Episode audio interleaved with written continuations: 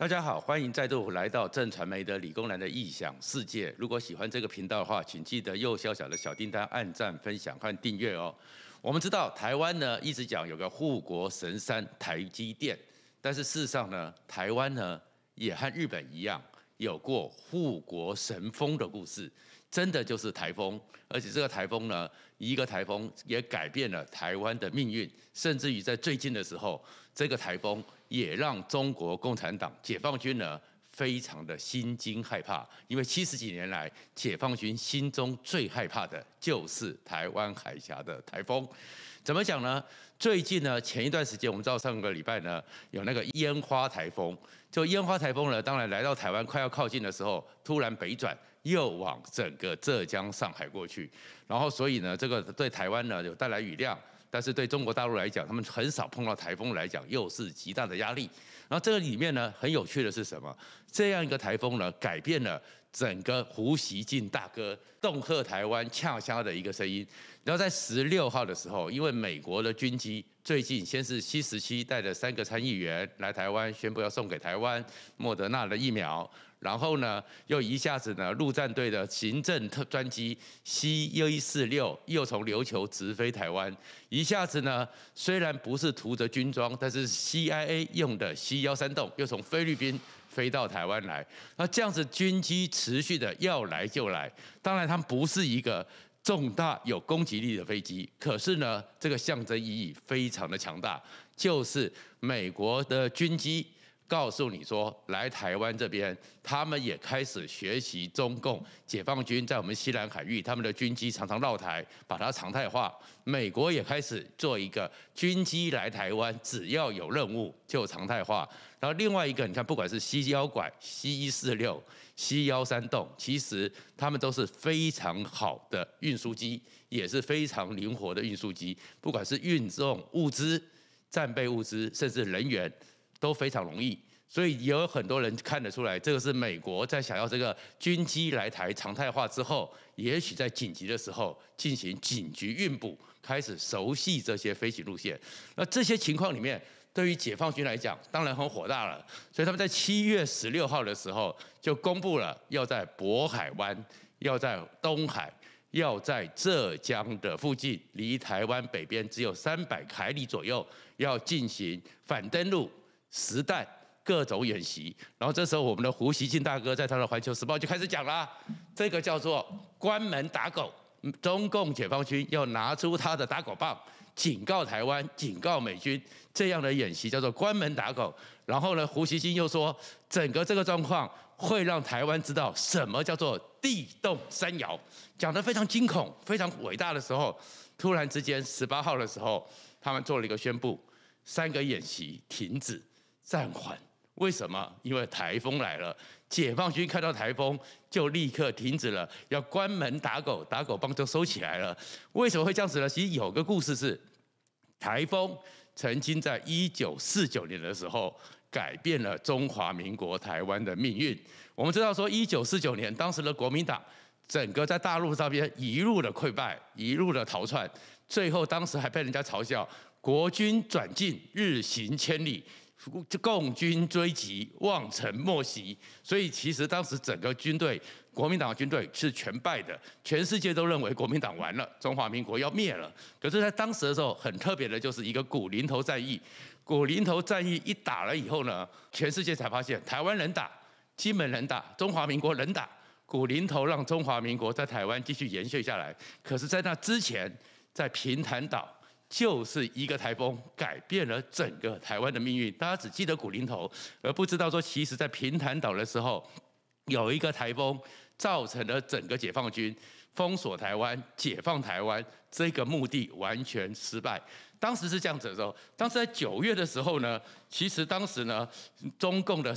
第3野战部队叶飞军团已经开始从浙江、福建一路打下来。而当时的时候呢，我们知道后来在金门古林头很重要的胡琏将军，他的部队还在整个广东的潮汕一带。所以那时候呢，整个第三军团、第三野战军就开始往下攻的时候，开始往泉州、厦门前进。这个时候他们就想到拿下平潭岛，拿下平潭岛之后就拿下金门，然后这样子一挡的话，所以后来台湾那个胡琏的几十万大军，就如果这样子把金门都南下。 这个时候，几十万大军根本没有机会撤来台湾，台湾当时就不会有部队可以保卫台湾，所以他们那个也叫关门打狗，要把胡琏封死在广东这边。所以当时的时候呢，第28军那个整个指挥官，解放军的叫萧峰，那个峰呢是一个刀锋的锋，不是那个《倚天屠龙记》那个萧峰的峰，山峰的峰。萧峰呢，这个军长呢就开始要渡海，要渡海呢，所以他们呢。 开始征集当时福建、浙江大型的船只，想要渡海，因为当时中共没有什么海军。然后渡了以后呢，然后又接收了整个国民党的轮船4艘，所以总共有597艘的船舰，然后准备好25000人，28军直接就要。 攻打平潭岛，从平潭岛占领之后，船只再出来，趁着胡琏还没到金门之前，拿下金门，拿下马祖。这个时候呢，胡琏的军队几十万大军就被封锁在整个广东了，而蒋介石在台湾呢就没有军队，除了汤恩伯之外没有军队，蒋介石也没有抗争的能力，没有抵抗的能力。可是，在这个时候，在准备好的时候，那一年的9月10几号，一个晚上。 当时陈诚就跑到了那个平潭岛去，所以当时他们喊的叫做“一夜攻下平潭，活捉陈诚”，然后船舰就要出发。可是呢，后来的时候，萧峰他们是因为军队很强大，而且平潭岛当时国民党驻军只有2个团，挡不住。可是占领平潭之后，萧峰发现问题大了，因为他们从来都没想到，他先前呢，他们从来不知道。 原来在整个东南海湾，在台湾海峡这边有个东西叫做台风。这台风是怎么样呢？突然之间台风大作，然后他们根本没有想到说什么叫做台风。台风之后潮汐来了，所以597艘船当晚被吹得乱七八糟，在整个台湾海峡那边到处乱飘，到处乱飘里面又碰撞又怎么样？ 一大堆奇奇怪怪的事情发生，萧峰当时就写了说：“我担心，我还问过我们的解放军的气象单位，他们说没有风，天气很好。谁知道突然之间到了海上，狂风大作。然后呢，我从这个岸上的房屋往外看过去，根本看不到任何东西。我们在台湾人常常看到台风就知道，雨水一大。” 风雨一大，你根本是看不到，所以他们的597艘船就在平潭岛的海面上被吹得乱七八糟，乱跑，到处的乱冲。隔了3天之后，这些残军才慢慢的集结过来。所以这个是在整个古林头大战之前，平潭岛碰到台风，他们碰到这样一个状况，所以他们非常的困扰，怎么办去处理这台风？而且船只呢，本来准备了将近600艘船，他们打算就是这25000人继续挺进。 挺进，然后呢，从厦门直接打金门，另外一个从平潭岛这边两面包围拿下金门。但是到了古林头那天的时候，来不及了，因为台风关系，他们没有办法挡住胡琏，所以胡琏的军队呢，从汕头港直接撤到了金门。撤到金门之后，就碰到了他们的军队从古林头登陆，又被风给吹偏，所以到了古林头之后，开始面临胡琏的军队，台湾打赢了。 古林头大战，然后中共解放军呢船只不够，所以孤岛增援没有办法。从此之后，古林头败了，金门、台湾守住了，守住之后就开始了隔海分治，最后台湾走向自己的命运。所以一个台风在那个状况里面，就跟当初忽必烈攻打日本一样，一个台风让忽必烈的4000艘船只沉没在鹿儿岛的外海。 从此之后，忽必烈的宏图大志没办法完成。同样的，所以当时萧峰还特别写了报道说，我们这些内地人从来没看过海，从来没看过风，怎么知道有这样大的风、这样大的雨？所以其实台风。 真的是可以保护台湾。在台湾整个中华民国古林头大捷之前，一场台风让解放军怕得要死，怕到什么程度呢？其实第2年的时候，整个毛泽东就调了整个那个蒋介石最喜欢的学生，黄埔军校蒋介石最爱的学生叫做陈赓，陈赓将军。陈赓将军呢，他是胡宗南的同班同学，他当时呢追着胡宗南的几十万大军，胡宗南就要撤到四川，一路追一路打，最后陈赓呢把胡宗南的部队整个歼灭。 在整个湖北、四川的边界，所以毛泽东就调了中共最会打而蒋介石的救命恩人陈赓，到了福建那边准备部署攻击台湾。所以那时候陈赓训练了数十万大军，这数十万大军，陈赓一直不敢打，一直没有动手。原因是什么？就是他们从上一次叶飞、萧峰的经验知道，你要渡海你会碰到台风。 你要渡海，你的船只有没有办法这么快速的渡过来，是个大难题。所以陈赓一直在一直在准备船只，一直在部署船只，就是怕台风，不敢攻击。只这样子一直拖到了1950年，韩战爆发，最后毛泽东在史达林的要求之下，把这批军队调到朝鲜去打了韩战，也让这个一军队，因为他们直接过去之后穿的是夏装，所以冻死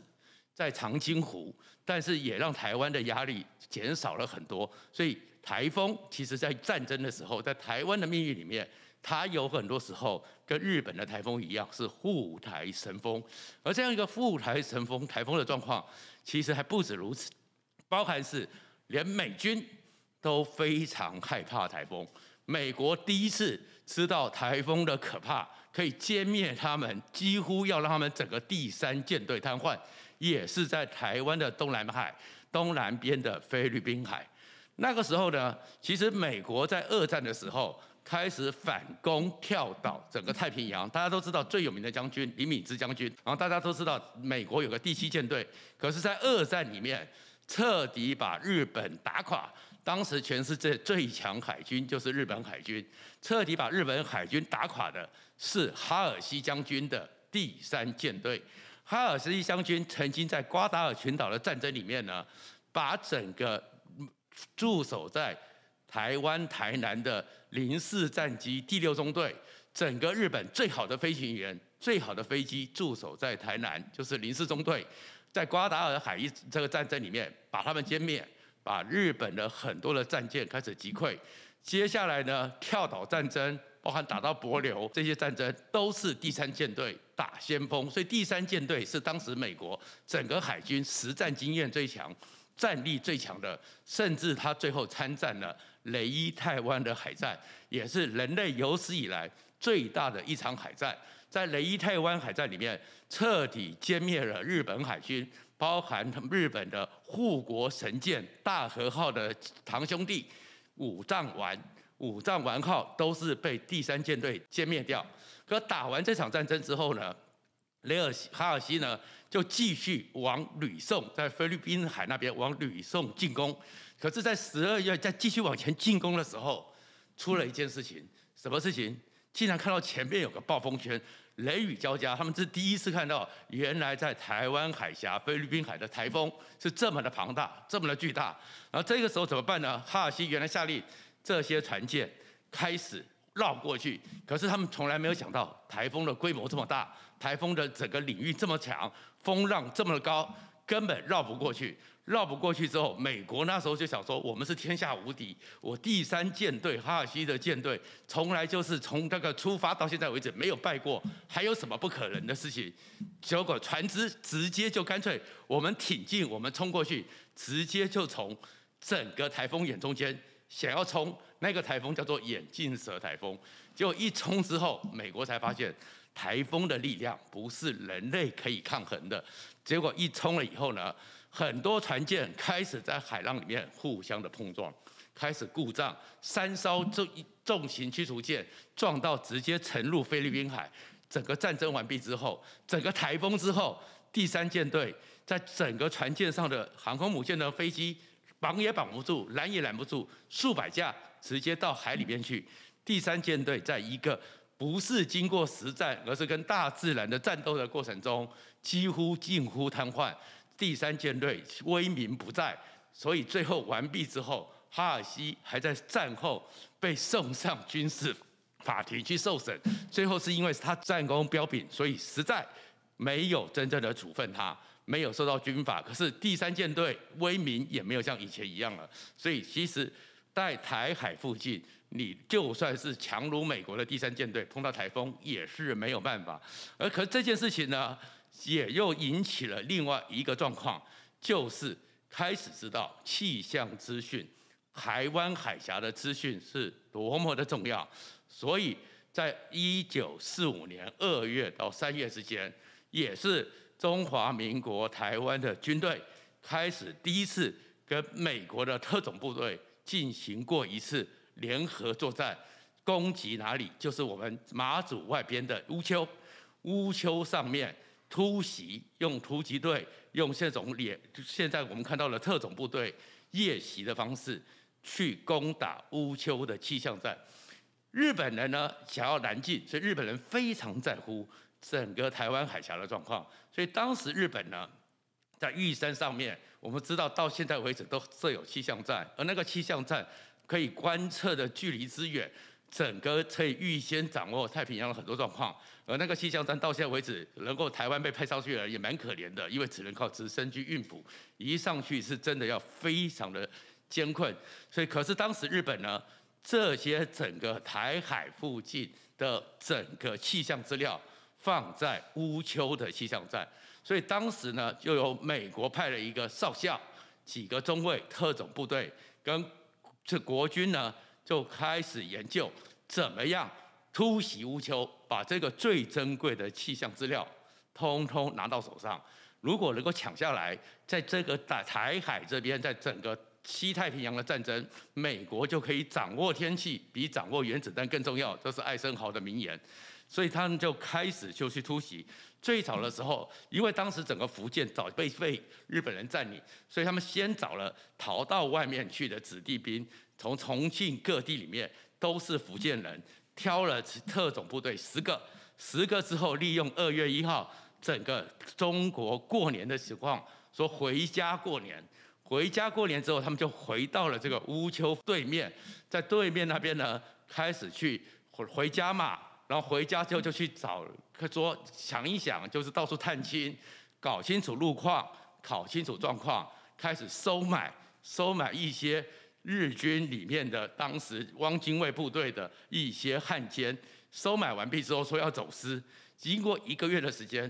搞得清清楚楚整个乌丘的状况，整个附近的布防。所以呢，到3月的时候，180个包含美国的特种部队，还有中华民国军队的特种部队，分2路做了5艘小船，慢慢的绕过乌丘，在周围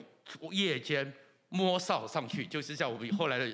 的整个蛙人部队一样，摸哨上去之后，潜伏着进攻乌丘气象站，然后在很快的时间里面歼灭日军，把所有的资料拿了以后，这种珍贵的气象资料拿走之后，立刻撤退。撤退之后，交给美国太平洋当时的麦克阿瑟和李米兹开始去部署后面怎么反攻琉球，怎么台湾的那个整个李米兹将军怎么去进攻台湾，台湾怎么样去把日本的武器给弄掉，都跟那次有关，包含东南的海域。所以气象的资料在那个时候也抢下来。美国也是因为这样的状况，所以美国在战后成立了一个东西，在夏威夷成立了第一支气象部队，专门监控太平洋的气象、太平洋的状况。所以大家会看到一个很特殊的状况，常常不是说，我们在台风来的时候分析路径，有日本怎么分析，台湾怎么分析，然后夏威夷、太平洋司令部怎么分析，这个传统就是从那个时候来的，而掌握了气象，掌握了当时的台海的所有状况，所以美国开始潜水艇、舰队可以出没在台湾海峡，在巴士海峡，因为他们知道这个海象，针对日本的运补开始实行了，一直拉到最后，拉到日本海那边、对马海峡那边，叫做饥饿战争，就是让船舰、让物资、让粮食进不到日本，所以日本到后面的时候，飞机飞不动，没有石油，人民要去挖树根，甚至引起大饥荒。所以很多人后来讲说，当时其实就算不用原子弹，饥饿战争再拖个半年，搞不好日本也会亡国。这个时候，就是因为掌握到乌丘气象站的资料，知道台湾海峡的水文，知道台湾海峡的水象，所以掌握气象就能够掌握天气，比原子弹更重要。这个时候也是在台湾这边，美国学到了经验，加上整个艾森豪将军在欧洲战场，在渡过莱茵河的时候，也是因为一场大雾，让他的军队差点才全军覆没，或者在诺曼底的时候，也是因为掌握天气，在整个挪威的气象站先抢下来之后，比希特勒更了解天气，所以他们成立了一个叫麦金莱实验室，在1958年。然后麦金莱实验室，所以现在中共郑州突然之间下了1000年一遇的大水，他们开始说是什么？因为是美国有气象武器或什么。其实真正麦金莱实验室要掌握天气，要了解天气，美国这么重视，也是在台湾海峡附近，一个是乌丘掌握了气象资料。另外一个是在菲律宾海里面，他们的第三舰队本来天下无敌的，几乎近乎瘫痪。美国所学到的经验，因此，其实今天呢，就看的时候，你就说，当一个台风来的时候，当你胡锡进这边呛虾，他们就会想到说，70几年前，当时的叶飞、当时的萧峰在平潭岛那边被台风打得乱七八糟，而也因为那场台风，让他们没有机会拿下平潭，立刻拿下金门。让胡琏的军队守住了金门，也因此守住了台湾。所以其实台湾跟台风关系，有时候我们看到台风很紧张，觉得可是它带给我们雨水。最重要的是，我们的国运也跟1949年那场台风密切相关。谢谢大家。